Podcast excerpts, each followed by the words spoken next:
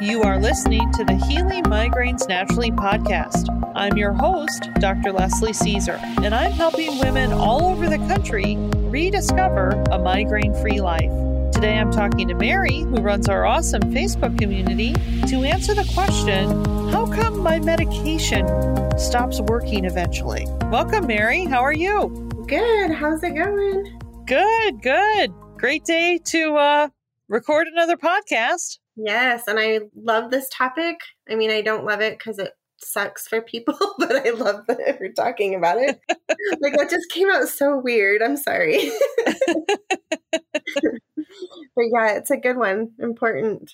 Yeah, this is um so in our Facebook group, Healing Migraines Naturally with Leslie Caesar ND, we have close to 12,000 women in the Facebook group. And this is one of the most common questions, one of the most common posts in the Facebook group. You know, I was on XYZ medication and it, you know, was a lifesaver for me, but over the past six months, it's just stopped working. And now my doctor, you know, wants to increase the dose or wants to try me on a different medication. Or, you know, has anybody had that happen? Has anybody tried another medication? You know, this is one of the most common questions that we see. It's also one of the most common comments that I see. Like people will say, Have you tried blah, blah, blah medicine? And then you'll see in the comment threads, I did take it. It was a lifesaver and then it stopped working. So mm-hmm. very, very common. Do you think it also, I mean, kind of rebound headaches kind of go along with this topic? Like we talk a lot about, or there's a lot of talk about my rebound headaches in the group as well. yeah, we can definitely talk about rebound headaches too, because the rebound phenomenon is actually tied into this. All right. So, yeah, absolutely. Awesome. Let's do it. So, when we take medication, we are manipulating our biochemistry and our physiology when we take medication. We don't think about that when we're taking the medication. We're just thinking, like, oh, the medication took the pain mm-hmm. away or prevented it. Mm-hmm. Yeah, because that's what it feels like to us. The medication took the pain away. So that's actually not what medication does. So, medication is going to do one or both of the following it's going to either prevent us from perceiving the symptom so the symptom is still there, but we're, we're just not able to feel the symptom. So the most obvious example of this would be something like Novocaine, right? When you go in for a tooth filling, they inject your gum with Novocaine and it blocks the nerve signals. So it's not as though the pain isn't there. You just cannot perceive the pain because the nerve signals are being blocked. Right. It's not communicating pain to the brain where the brain's not receiving that message. Mm-hmm. But the tissue damage is still being done. When the Novocaine wears off, the tooth hurts. exactly. So, medications are either preventing us from perceiving the symptom, being consciously aware of the symptom, or it is manipulating our biochemistry in such a way that the body cannot actually generate the symptom. So we're like, because every symptom, our body is generating symptoms because of different biochemical reactions or responses. And so if we alter our biochemistry, then perhaps the, you know, we can kind of prevent the biochemistry behind the symptom. Right. And I'm just going to, you know, be a devil's advocate over here. I would think most migraine sufferers going through what they are would go, well, how is that a bad thing? Mm-hmm. I don't right, have exactly. pain. So why is it a bad thing if it's altering my biochemistry? Yeah. So here we get into here we get into the problem. right. Shall I pass the soapbox over to you, my dear? right, exactly. Thank you very much. so first of all, when we take medication, that medication has to be broken down and removed from our body. And before they can put a drug on the market, they have to determine okay, how is the drug metabolized or broken down or detoxified by the body? So the, the organs of detoxification are liver and our lungs and our kidneys. The liver and the kidney is going to be doing the bulk of the work when it comes to breaking down medication and eliminating it from the body. But before they can put a drug on the market, they have to test it. What detoxification pathways does the liver use to metabolize or break down this medication? How long does that take? That all has to be studied and documented before a drug is put on the market. And so, what they do is they administer the medication and then they take blood samples or urine samples. They look for the drug metabolites or the little partially broken down drug molecules and they do that over a period of time and determine how long does this take. And that will determine dosing levels etc you know they will use that data for those types of things. So first of all when we take a drug that is putting a burden on our organs of detoxification because now they have to clear something that came in from outside of the body and if our liver and our kidneys are not able to keep up, well, then they're not going to break down that drug in the way that it is expected.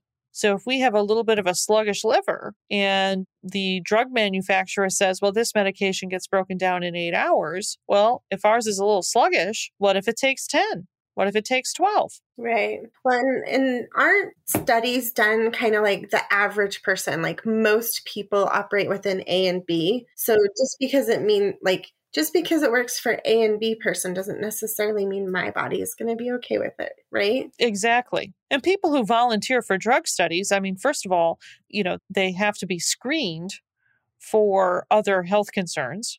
And so generally, they're not going to have chronic health conditions. And so, you know, they're not going to take somebody that's severely ill and put them in a in a experimental drug trial for this type of thing. And so, if somebody is extremely ill, well, I can tell you that their organs of detoxification are already sluggish because that's one of the reasons why we get chronically ill. And so, you're absolutely right. When they're doing the studies, is it, you know, what does that relate to any particular individual taking the medicine?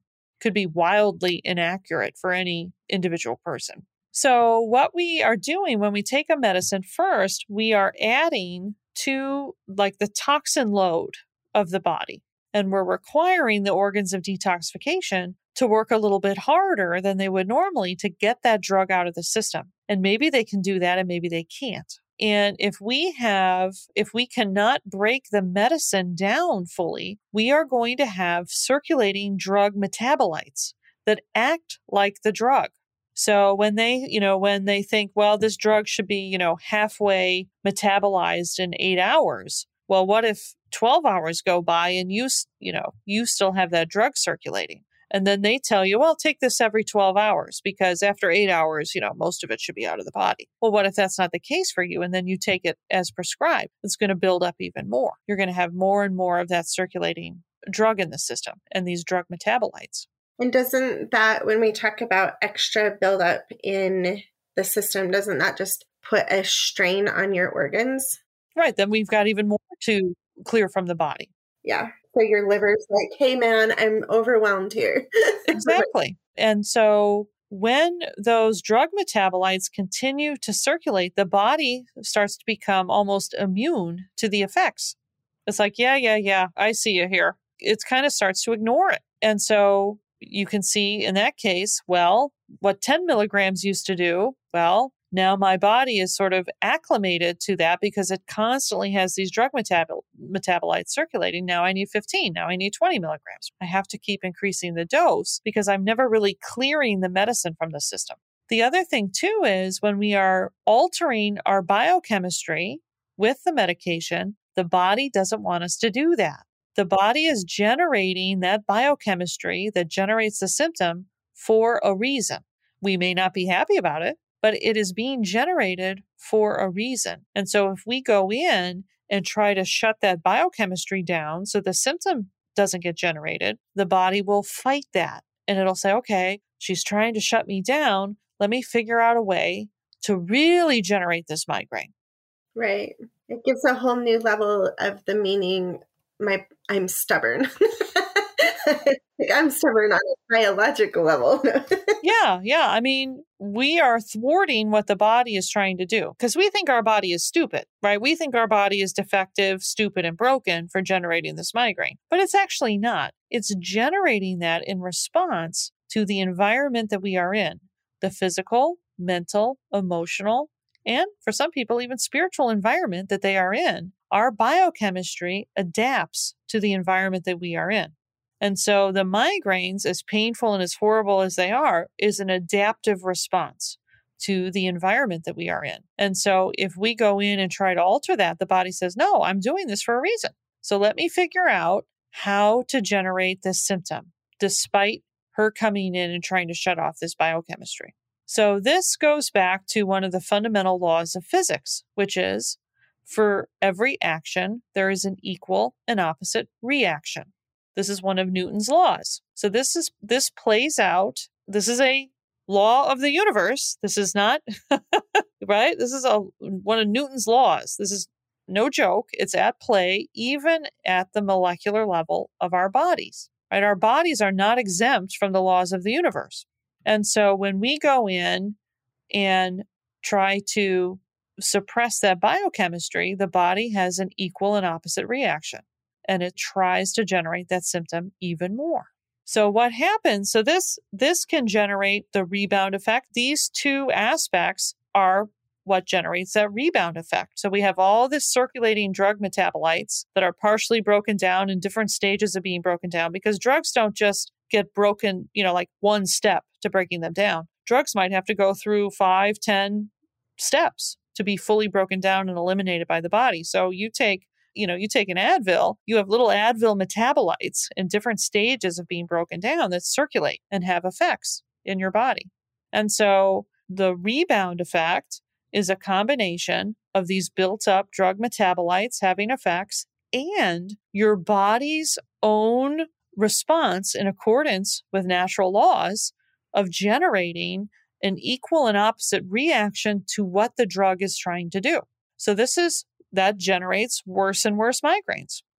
So it's like if you have an alarm going off in your house and you're not eliminating the actual, like the smoke or the intruder, but you're turning off the alarm. Once the alarm's been turned off, it might come back again even louder. It's like, hey, wake up. You got to get out of here. There's smoke, there's fire, or whatever. Right. Like it's right. screaming at you. Mm-hmm. You turn it off, it's going to come back. Well, right. It's like, okay, well, you know, there's, I'm burning something in the oven. Oh, the fire alarm in the kitchen went off. Oh, well, I'll just take the battery out. Yeah. Well, then the smoke increases, and now the the smoke alarm in the living room is going off. Oh, well, I'll just take the battery out in the living room. okay, well, now the smoke's, you know, made it to the dining room. Oh, well, now the smoke, you know, it's like the smoke is still being generated because we didn't put the fire out. We just took the batteries out. Way better than I did, but totally makes sense that just because you've pulled the batteries out doesn't mean that the smoke's gone.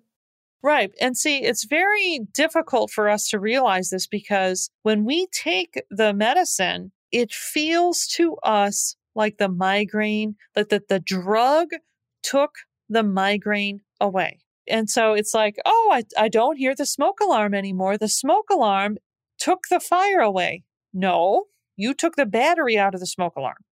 Right. And then sometimes we add a fan and blow the smoke out of the window. I don't have any experience with burning things in my kitchen, do you?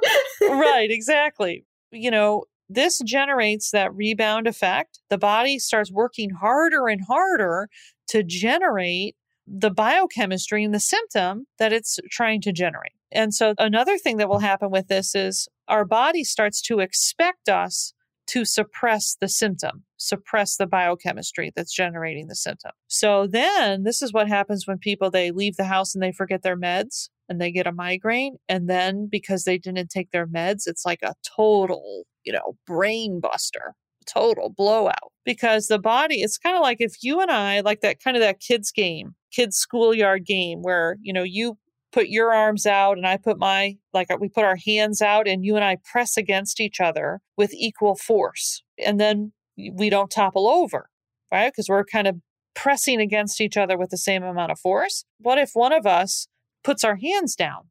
The other person's going to fall over because they're pressing with equal force against hands that are suddenly gone. That's what the drug is doing. The drug is suppressing the biochemistry with a certain degree of force. And the body says, Yep, every time I get a migraine, she comes in with the 2 Excedrin. And so I'm going to push back against the Excedrin because I'm generating this migraine for a reason. So then, if I get a migraine and I forget my Excedrin at home, oh boy, right? People will have a horrible, horrible one because the body is pushing against two Excedrin that aren't there. So that's that generates that rebound effect. And then you can see how, okay, what two Excedrin used to do it, well, now I'm going to need four Excedrin. Now I'm going to need to take two Excedrin every six hours. Now I'm going to have to add a triptan. It just continues to escalate because we have continued to suppress the biochemistry that's generating the symptom. And so for every action, there's an equal and opposite reaction. And then the body starts to become desensitized to the medicine itself because we have all these circulating drug metabolites. Right. So I have a silly question about rebounds. It seems like I don't think I've ever experienced that myself, being that I don't get migraines frequently enough to take that much medication. But it seems like people experience those almost worse in some ways than the normal migraines or is it maybe just the dread or i don't know like are those a whole other level or like, how are those manifested in the body? Does that make sense? Yeah, well, I think there is definitely a mental and emotional component to rebound because, again, when we take the medicine, it feels to us like the medicine took the migraine away. And then it came back. The migraine came back. At the end of the day, it came back. The next morning, it came back. So then you have to take more medicine. And everybody knows that we're not supposed to overtake this medicine. And so that can generate anxiety, just the fact like, oh no, I need to take this again. And so again, if we think that it was the medicine that took the migraine away, well, then when the migraine comes back, well, the medicine didn't work. My body isn't cooperating, right? Why does my body keep generating this? It does set up like a post traumatic anxiety response or depressive response for sure you know, a defeated response or a doomed feeling. Yeah, people seem to really like freak out, for lack of a better word, about rebound migraines. Well, and then, you know, rebound can get so bad that you're just in pain 24 7. And so then when you go into the doctor and you say, well, nothing works anymore, I'm in pain all the time, the doctor says, well, you're in rebound. You shouldn't have taken so much medicine. The patient is kind of blamed. And then the patient is like, well, what do you want me to do? I was in pain. And so then the doctor says, well, you have to, you know, do a cold turkey withdrawal of your Imitrex or your Excedrin or whatever it is. And that's, that's hell. Yeah. It's real, Who real. wants to sign up for that? Right, know? exactly. Because again, your body is now generating all of this pain because it's pushing against the daily med. And so it's expecting, you know, the next morning when you wake up to put more, you know, Imitrex or more Excedrin on board. And when you don't, because you're going through a two week cold turkey withdrawal, your body whoosh, right? It's like it topples over because it's expecting this 20 pounds of pressure on it. And so it's pushing back with 20 pounds, but there's now there's zero mm. pushback. Here comes the crash, right? Exactly. So, question for you. Um, can you get rebounds no matter what the medication is you're yes. taking? Okay, so it's not just like prescriptions, it's also over the counter, like just anything goes. Absolutely.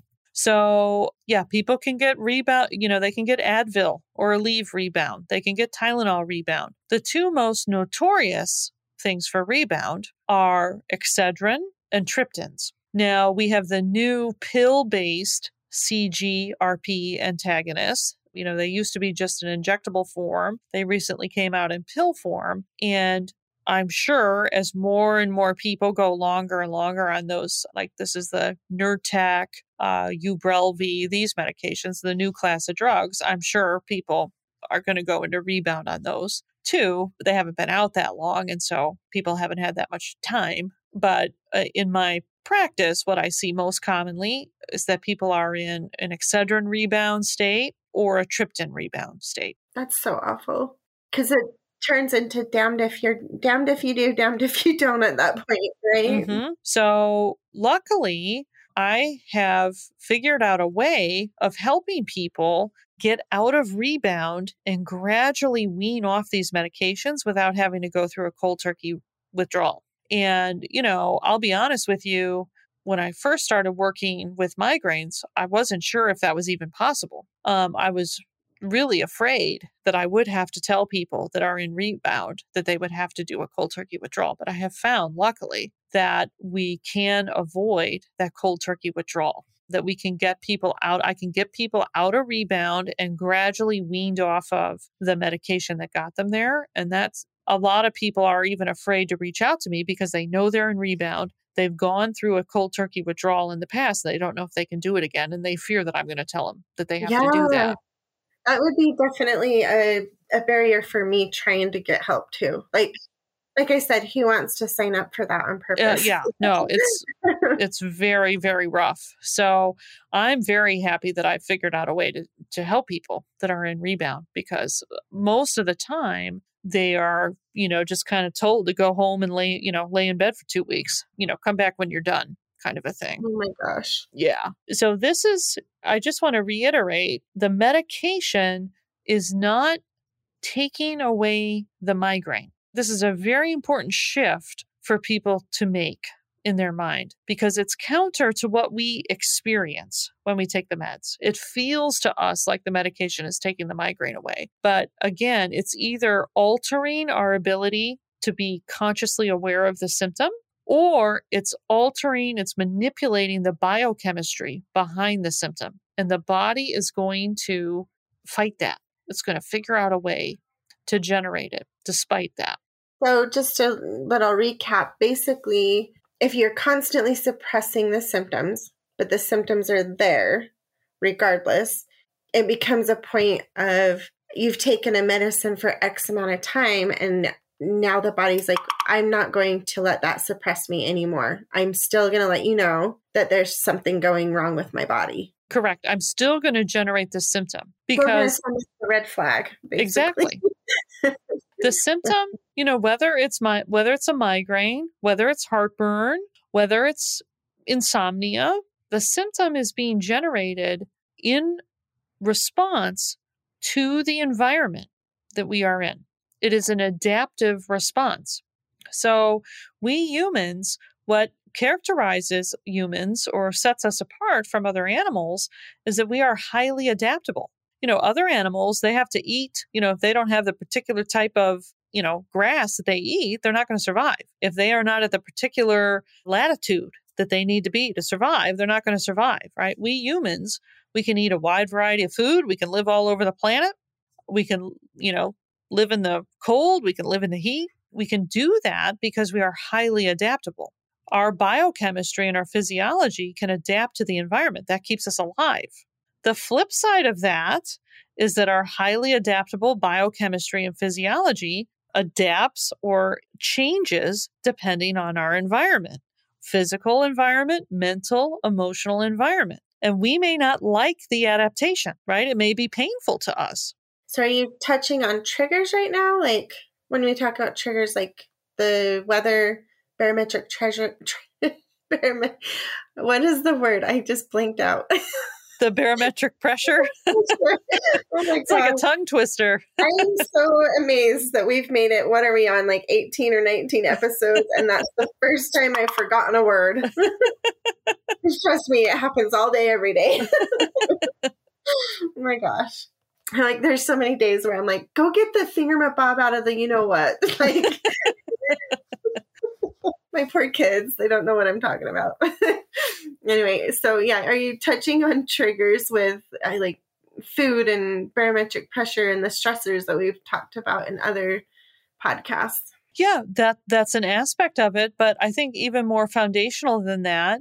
So if we think of say the first principle. So, for those of you that have been following the podcast, I talk about the three principles or the three things that we have to have in place in order to be in a state of health. And one of them is that we have the nutrients that every cell in the body needs to perform its work, to perform its biochemistry. So, if we have um, if we have a, uh, some cells that are a little low on nutrients and they can't function properly, we don't just drop dead we have the ability to adapt to nutrient deficiencies, to a lack of nutrients. Now, is our biochemistry going to function the same if we don't have adequate nutrients? No. It's going to adapt. It's going to have to adapt to that condition, to that physical condition, to that physical environment. Now, I'd rather have a migraine than drop dead. Right. I was just going to say we can survive. Right. But we're not going to feel so good. Right, exactly. But again, it's like, okay, well, I don't drop dead. I'm alive. Yeah, right? Beats the alternative. Migraine beats the alternative.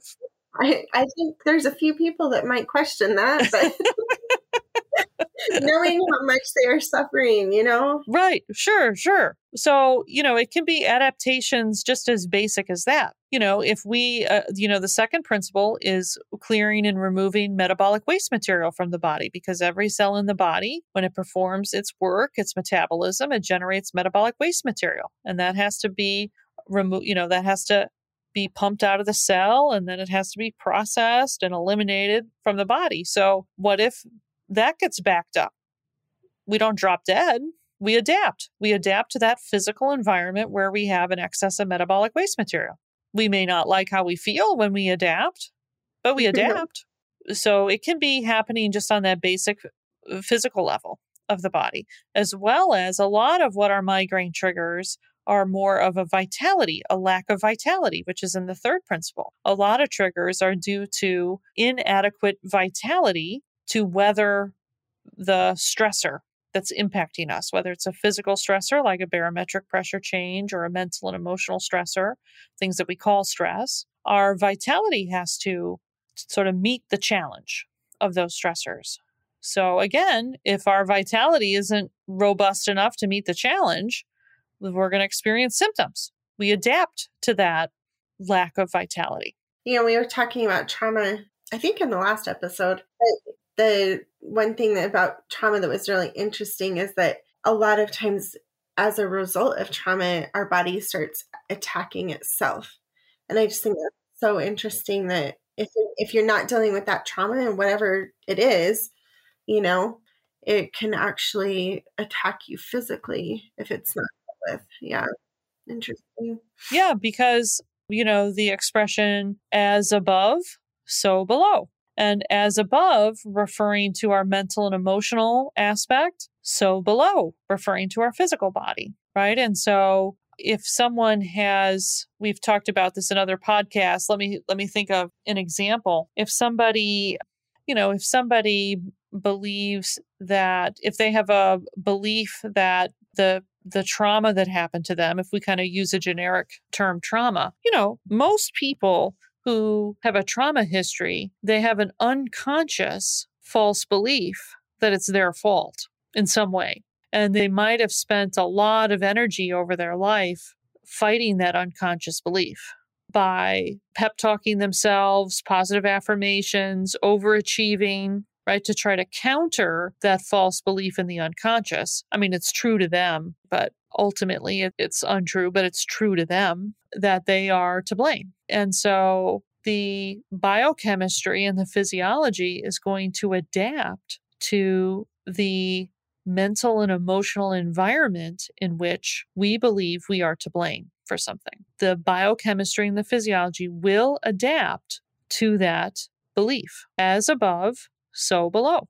So, in this case, part of the healing journey for that person is to realize that they're holding an unconscious belief that they are at fault and letting that go. And unfortunately, even when people go into therapy, they don't actually do that work. Therapists focus more on sort of combating the false belief rather than taking an honest look at the false belief and realizing that it's false. Most therapy is oriented around fighting the belief by coping with the belief, managing the belief, pep talking, positive affirmation, meditations, stress relief, not really getting to the root. Go take a bubble bath, you'll be fine. so, you know, as above, so below. The physical body adapts to the mental and emotional environment that we're in.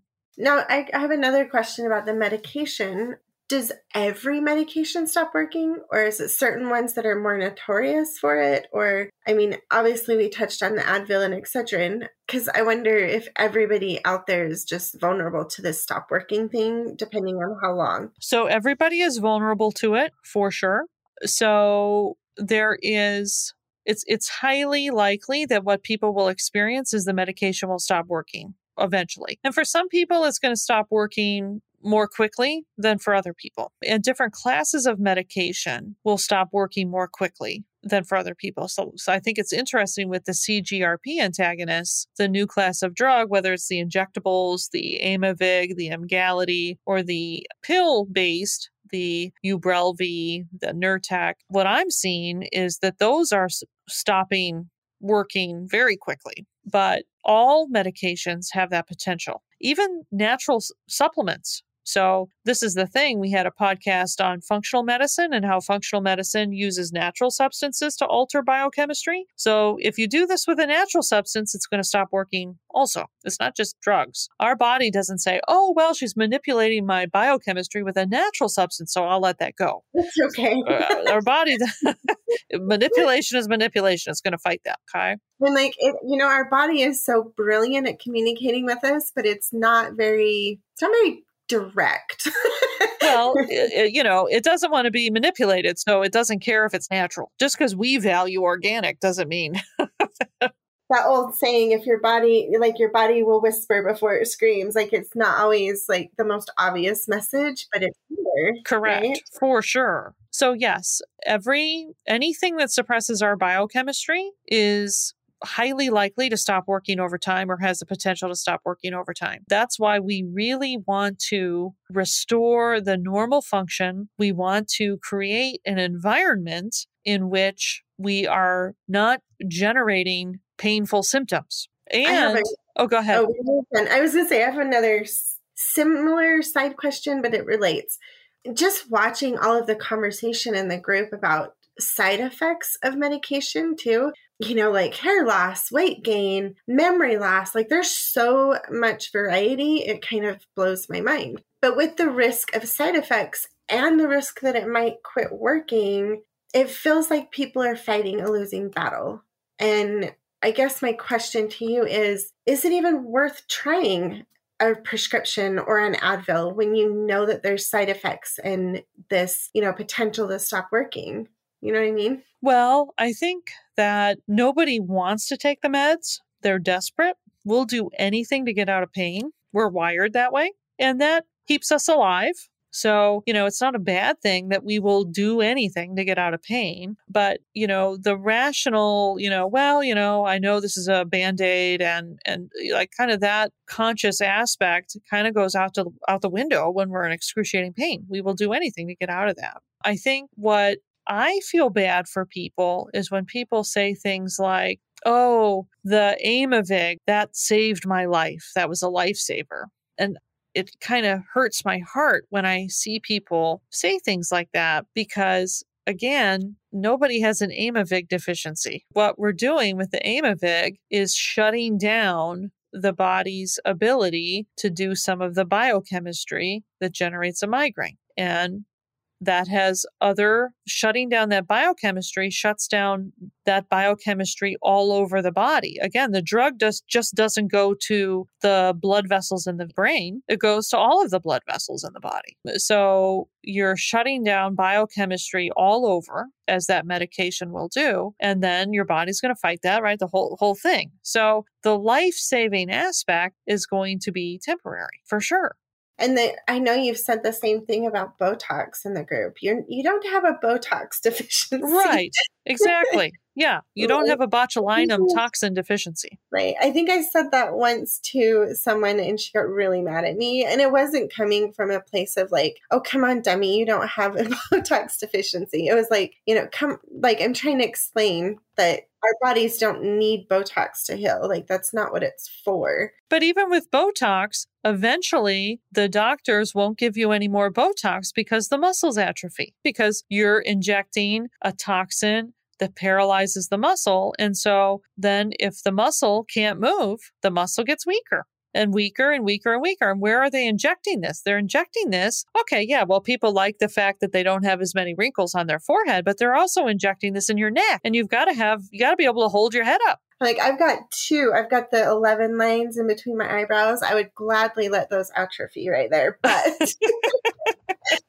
um, overall, it's not actually helping in the long run. Right. So even that, you know, you you can't do it for too long. And then the other aspect to suppressing the symptom, and this is where it gets, I think, even more uh, heartbreaking for people. So when we keep going in and suppressing the biochemistry, and the body keeps trying to figure out okay i gotta gotta make this happen. I gotta adapt. I gotta make this happen. How do i do it? Eventually the body can give up on generating the symptom and then you go into an even worse state of health. Right. We talked about that a couple, couple podcasts ago. ago. Yeah, I'll try and add that one to the show notes as well. So, you know, sometimes people will say, oh, well, you know, my migraines went away at such and such a point in time. Or, you know, I started Topamax and then the migraines never came back. Well, here's the question for you Are you in a better state of health or a worse state of health?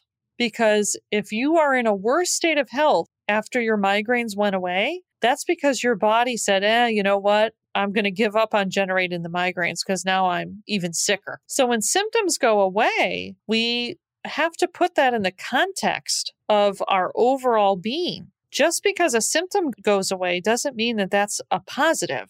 It could be, yes, I'm getting closer and closer to a state of health, and so the symptoms are improving. Or I could be getting sicker and sicker, and my body can't generate a migraine anymore. That can happen. So just because your migraines went away doesn't mean that you are healthier. You may be less healthy. And, you know, those of us, you know, when people have chronic migraines, they get, they start to, you know, uh, put up with anything as long as I don't have migraines. And, you know, this is again, we want to restore our health. We want to get closer and closer to a state of health, not further and further away. And some people are choosing, well, you know, at least I don't have migraines, even though I'm in, you know, I'm further away from health. Well, at least I don't have the migraines. This is, you know, a bargain that we shouldn't have to make. Right. Well, and yeah, we shouldn't have to choose between suffering with migraines versus suffering with side effects or or worse health or worse health. Yeah, you shouldn't have. That's not a bargain we need to be doing. You're exactly. Right. exactly. So, you know, when I'm working with my clients and we are reviewing their symptoms and you know i go into great detail every time i meet with my clients we go through all of their symptoms not just their migraines and i'm asking them you know is is xyz symptom a little bit better a little bit worse exactly the same? Like what direction is this particular symptom heading in? And then you have to look at all of the symptoms in context and really make an assessment okay this symptom may be better but is it because the health is improving here or not? Right? Just because something's getting better doesn't necessarily mean we're closer to health. And so I take this very seriously when I'm working with my clients to really go through in detail their symptoms and where are things heading and looking for those indications and signs that we're actually moving towards health. And that's why the symptoms are getting better. Well, very good. What do you think, Mary? Honey, do you think we covered it? I think so. I, I think it's a lot to chew on for me. I'm sure I'm not the only one. You know, it's almost like uh, take pill A or pill B, and they both won't make you feel good. like, you know, it's a hard, I'm trying to think of a good word to use, but a hard, a conundrum to be put into for, you know, suffer or suffer, you yeah. know? Well, this is, you know, people feel like they're stuck between a rock and a hard place, and they are. Yep. Well, hopefully, you know, the people who find this podcast will start seeing that there's a better way to deal with it. That's why we're doing this, right? Yep, exactly.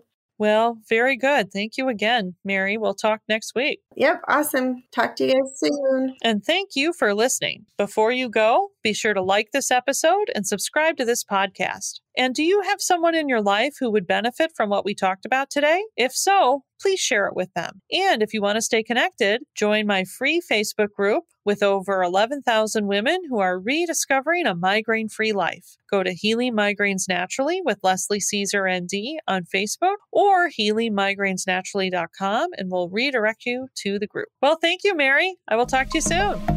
See you then. And thank you for listening. Before you go, be sure to like this episode and subscribe to this podcast. You can find us on Spotify, iTunes, and other popular podcast platforms. Do you have someone in your life who would benefit from what we talked about today? Please share it with them. Share on your social media. Share within other migraine Facebook groups that you are in. We really want to get the word out that you can recover your health and stop getting chronic migraines. And if you want to stay connected, join my free migraine Facebook group with over 11,000 women who are rediscovering a migraine free life. Go to Healing Migraines Naturally with Leslie Caesar, ND, on Facebook or to healingmigrainesnaturally.com and we'll redirect you to the Facebook group.